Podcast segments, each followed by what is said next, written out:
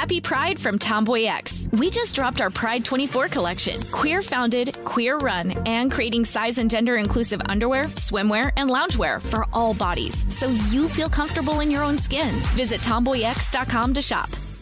I'm Tracy from Stuff You Missed in History class. Are you a small business owner or even someone who dreams of entrepreneurship? Then check out season two of Mind the Business Small Business Success Stories from iHeart Podcasts and Intuit QuickBooks. Join hosts Austin Hankwitz and Janice Torres as they interview entrepreneurs sharing insights around starting and nurturing a small business. You won't want to miss these inspiring stories of entrepreneurship and discovering ways to business differently so you can too.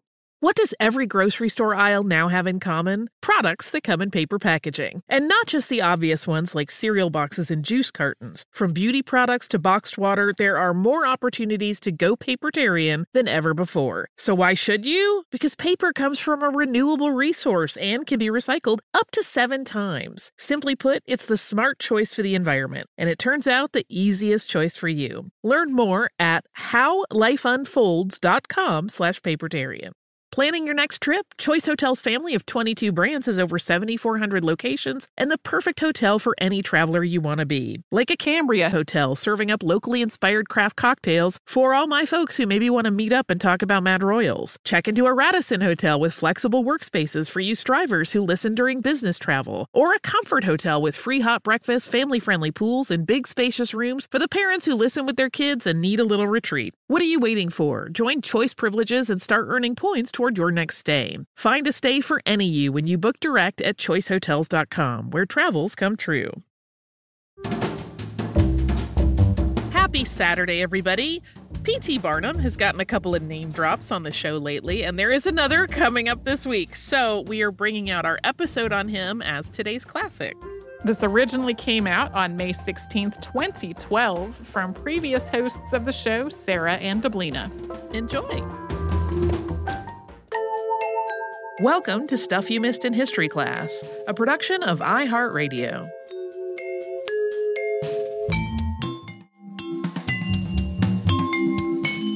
Hello and welcome to the podcast. I'm Sarah Dowdy. And I'm Deblina Chakraborty. And we have a few podcast regulars who we like to talk about. Queen Victoria, of course, seems to pop up in the most unlikely of episodes, as does Arthur Conan Doyle.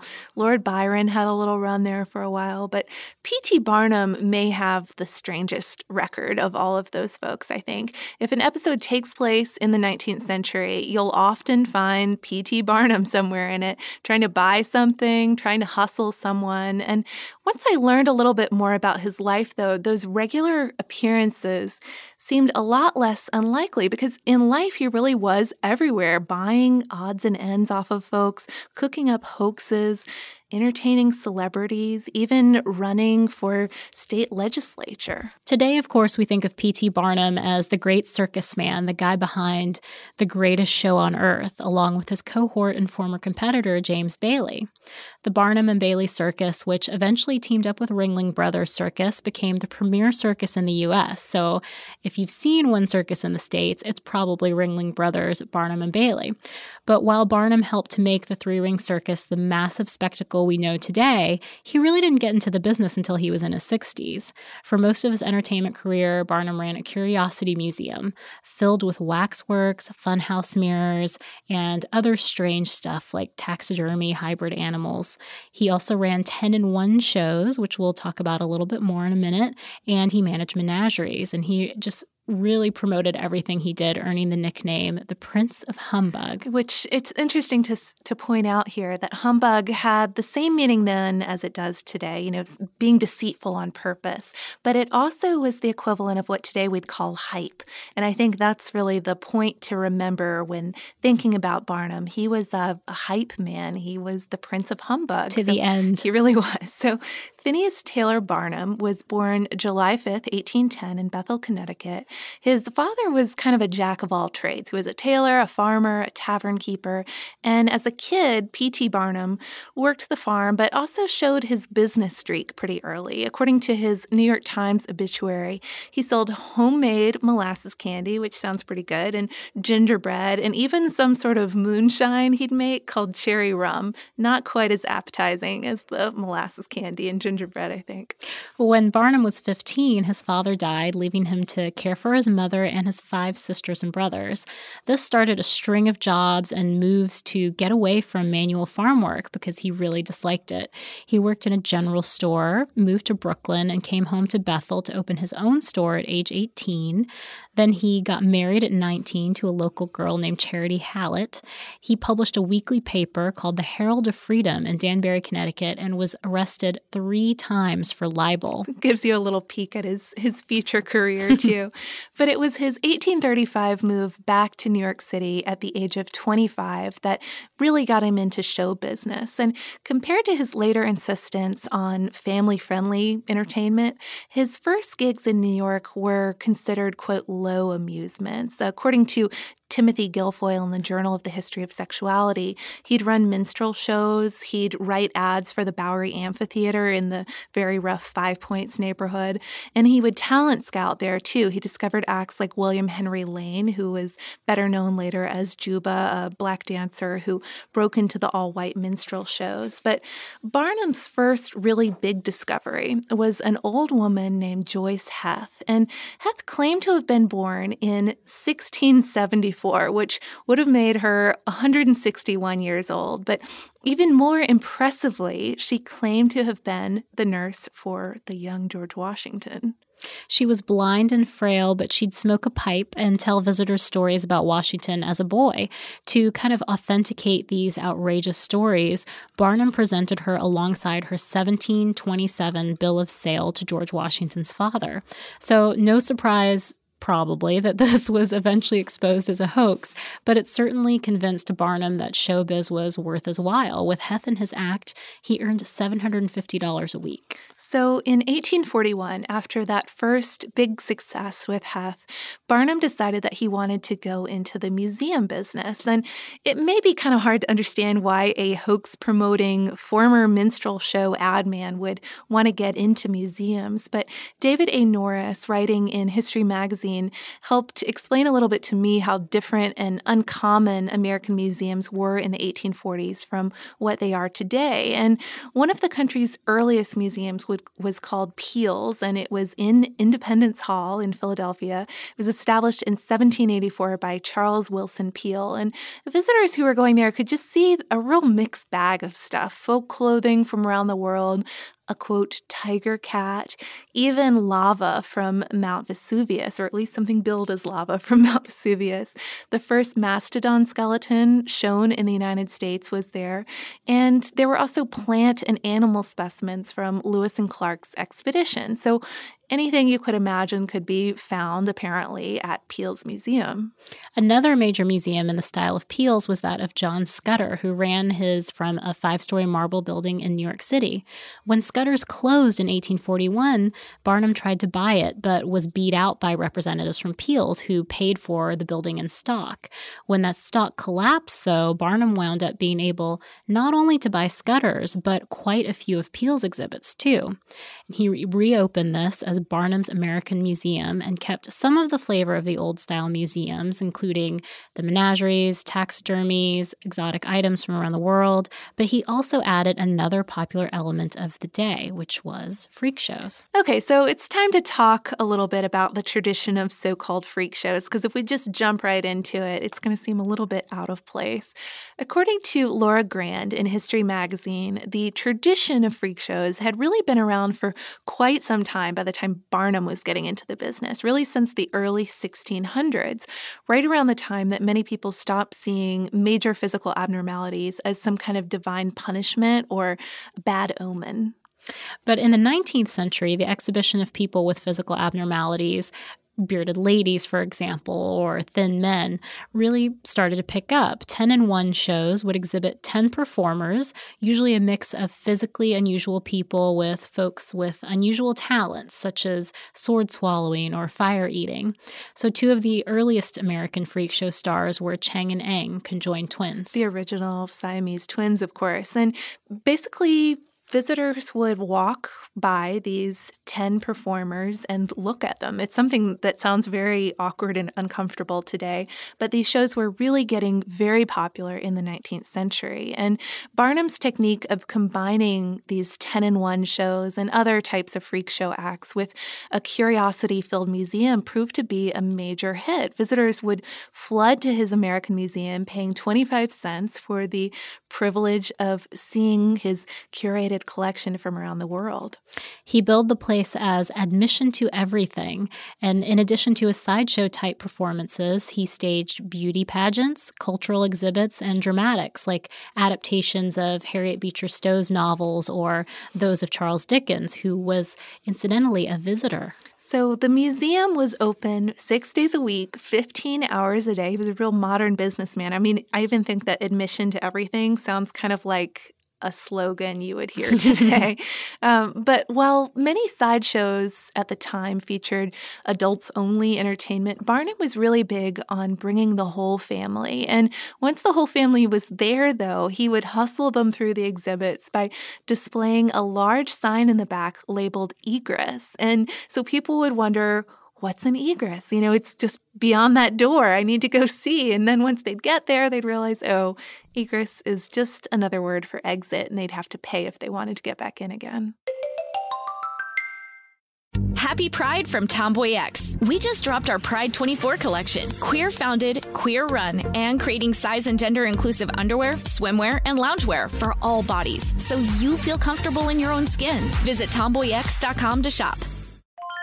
I'm Tracy V. Wilson from Stuff You Missed in History class. Did you know small businesses make up 99.9% of all businesses in the United States? The world is powered by entrepreneurs, and if you're a small business owner or even someone dreaming of starting your own business, then you'll want to check out season two of Mind the Business Small Business Success Stories from Ruby Studio, from iHeartMedia, and Intuit QuickBooks. And every episode, hosts Austin Hankwitz and Janice Torres talk to entrepreneurs about how they've grown from the the lessons of launching and nurturing a small business, and how they have found success being their own boss. From the excitement of first starting out to finding the right tools and resources to process invoices and payments like QuickBooks Money, you won't want to miss these inspiring stories of entrepreneurship and discovering ways to business differently so you can too. And if you're a small business owner or even someone dreaming of starting your own business, then you'll want to check out season two of Mind the Business Small Business Success Stories from Ruby Studio, from iHeartMedia, and Intuit QuickBooks.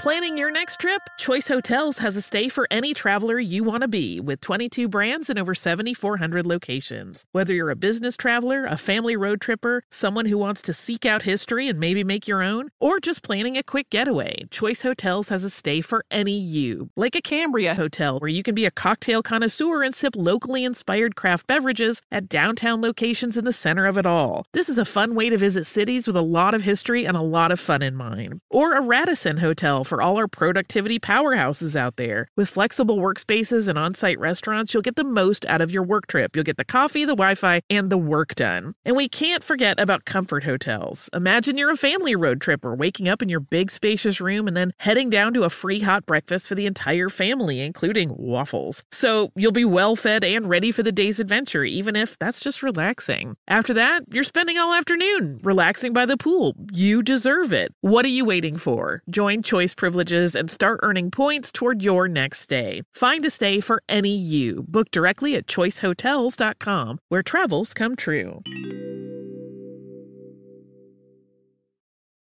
Xfinity has free premium networks for everyone this month, no matter what kind of entertainment you love. Addicted to true crime? Catch killer cases and more spine-tingling shows on A&E Crime Central. Crave adventure? Explore Asian action movies on Hi-YAH. Searching for something extreme? Check out skating, snowboarding, and more on Fuel TV Plus, the global home of action sports. And find crowd-pleasing bops on iHeartRadio's Hit Nation playlist. There's new free shows and movies to love every week. Say free this week in your Xfinity voice remote.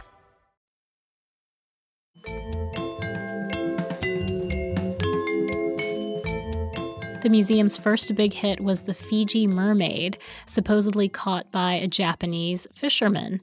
But this was really just a hoax personally engineered by Barnum. It was a monkey's body sewn onto a large fishtail.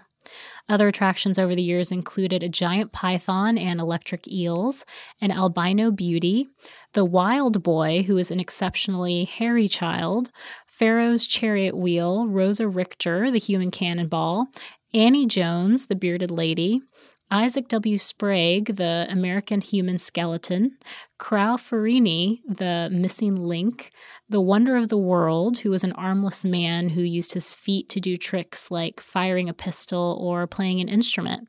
In 1861, Barnum even added a white whale to his menageries.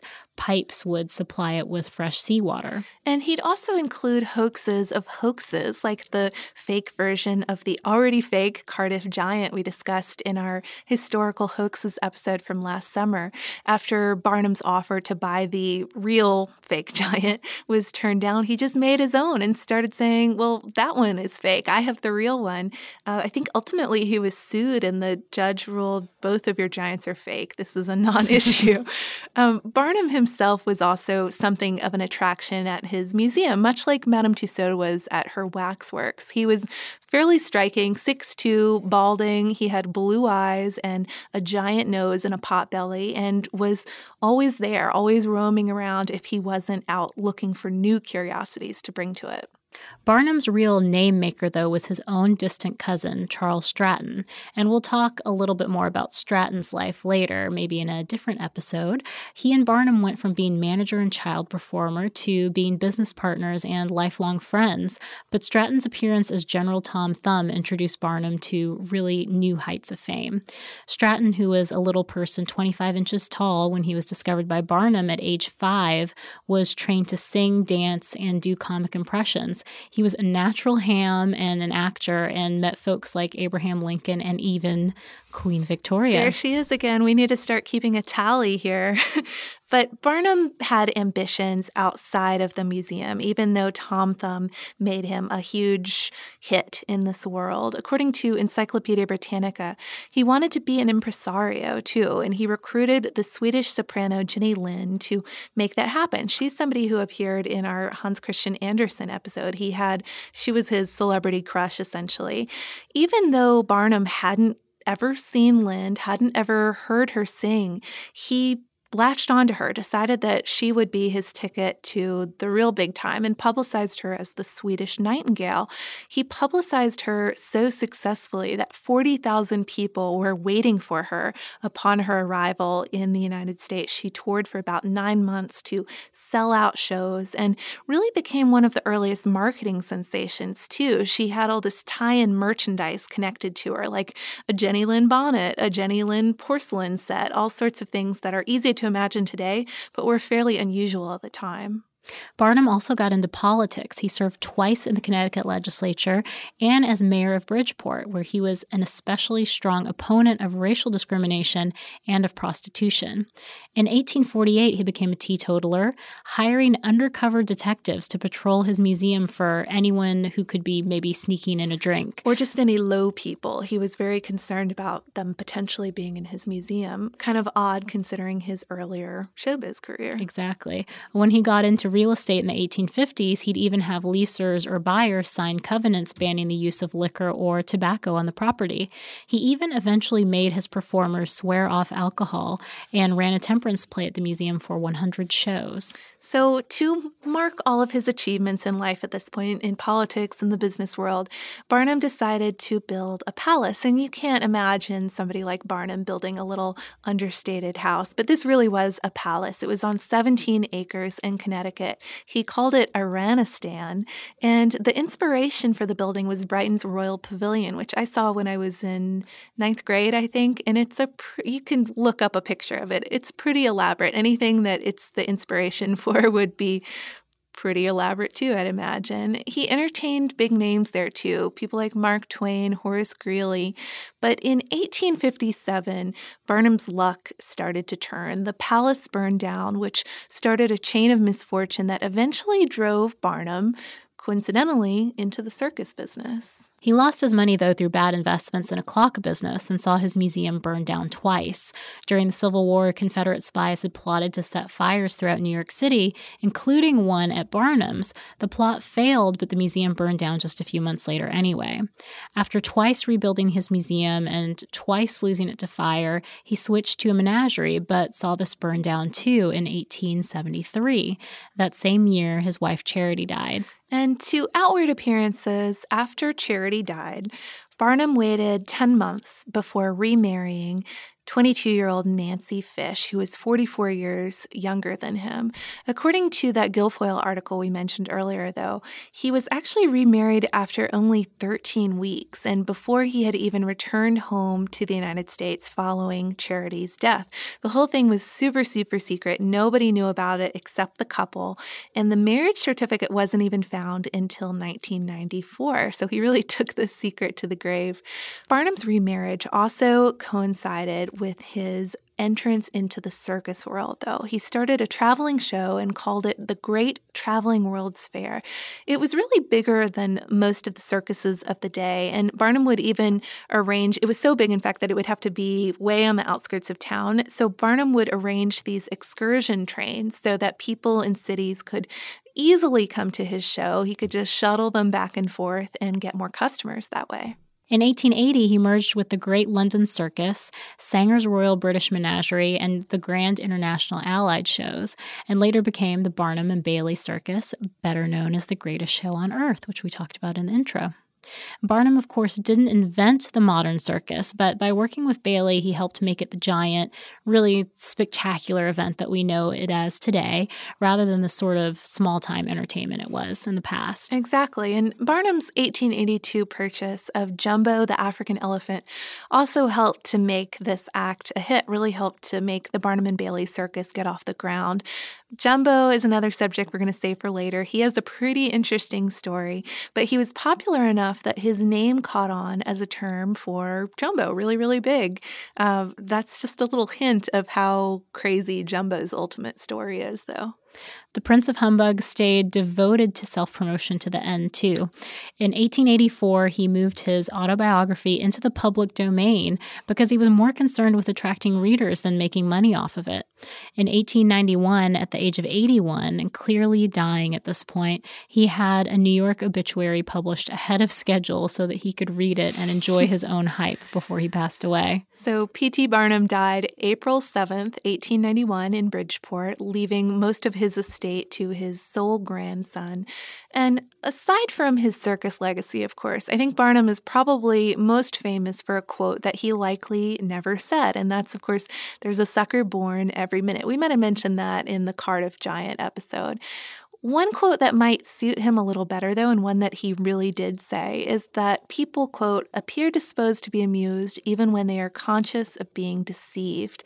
And he got a lot of flack for some of his deceptions. I think he was pretty frank about them in his autobiography, but he stuck by it to a certain extent, revised some things in his in his biography, but was fairly open about the deceptions he had committed and how he did them and how it was all just in good fun if you still enjoyed the show. According to his biographer Candace Fleming, when he was asked whether he wished he had done something more important with his life, he said, quote, Amusement may not be the great aim of life, but it gives zest to our days.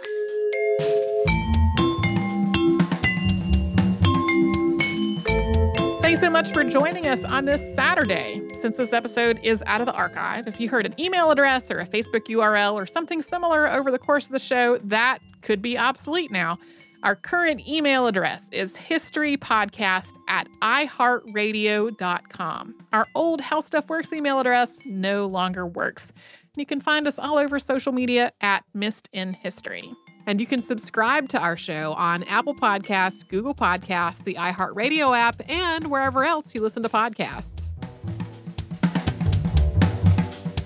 Stuff You Missed in History Class is a production of iHeartRadio. For more podcasts from iHeartRadio, visit the iHeartRadio app, Apple Podcasts, or wherever you listen to your favorite shows.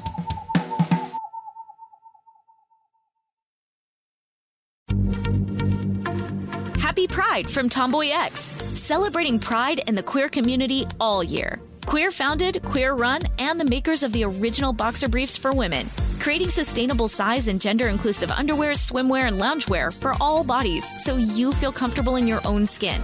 Tomboy X just dropped their Pride 24 collection. Obsessively fit tested for all day comfort in sizes 3 extra small through 6X. Visit tomboyx.com. Xfinity has free premium networks for everyone this month, no matter what kind of entertainment you love. Addicted to true crime? Catch killer cases and more spine-tingling shows on A&E Crime Central. Crave adventure? Explore Asian action movies on Hi-YAH. Searching for something extreme? Check out skating, snowboarding, and more on Fuel TV Plus, the global home of action sports. And find crowd-pleasing bops on iHeartRadio's Hit Nation playlist. There's new free shows and movies to love every week. Say free this week in your Xfinity voice remote. Xumo Play is your destination for endless entertainment. With a diverse lineup of 350 plus live channels, movies, and full TV series, you'll easily find something to watch right away. And the best part? It's all free. Love music? Get lost in the 90s with iHeart 90s, dance away with hip hop beats, and more on the iHeartRadio music channels. No logins, no signups, no accounts, no hassle. So what are you waiting for? Start streaming at play.xumo.com or download from the app and Google Play stores today. All you can stream with Xumo Play.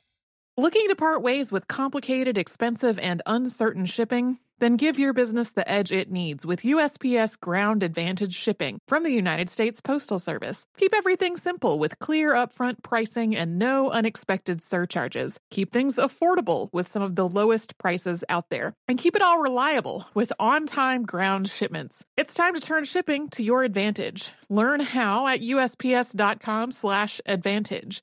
USPS Ground Advantage. Simple, affordable, reliable.